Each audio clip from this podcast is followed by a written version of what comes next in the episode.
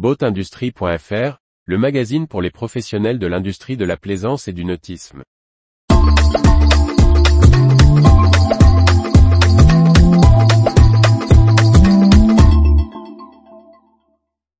Vie du nautisme, Marinedi, Poralu, Webasto, Venba, Vision Marine, Mercury.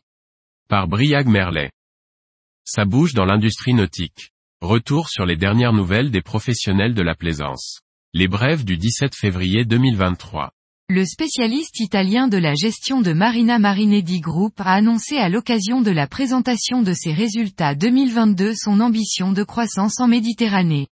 Avec un chiffre d'affaires d'environ 16 millions d'euros et des bénéfices en hausse de 25%, l'entreprise qui compte aujourd'hui 14 ports de plaisance et s'étend en Afrique du Nord, vise les 25 marinas en 2026. Le spécialiste français de la construction portuaire Poralu a remporté le marché de rénovation du port de plaisance de Toronto. Le projet de quasi 5M porte sur 214 anneaux, pour le Yacht Club de Toronto, institution fondée en 1890. L'équipementier Webasto renforce ses capacités industrielles.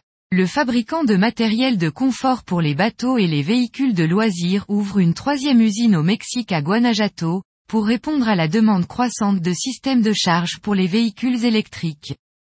Le salon nautique de Helsinki a fermé les portes de l'édition 2023 sur un succès.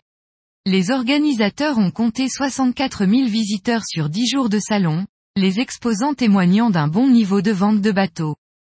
Le fabricant canadien de moteurs électriques Vision Marine a annoncé l'arrivée d'un nouvel annonceur le 17 février 2023.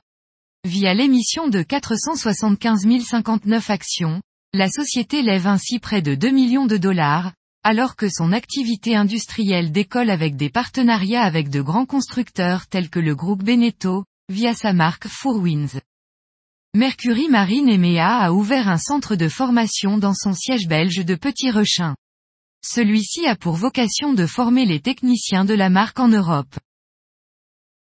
Retrouvez toute l'actualité pour les professionnels de l'industrie de la plaisance sur le site boatindustrie.fr et n'oubliez pas de laisser 5 étoiles sur votre plateforme de podcast.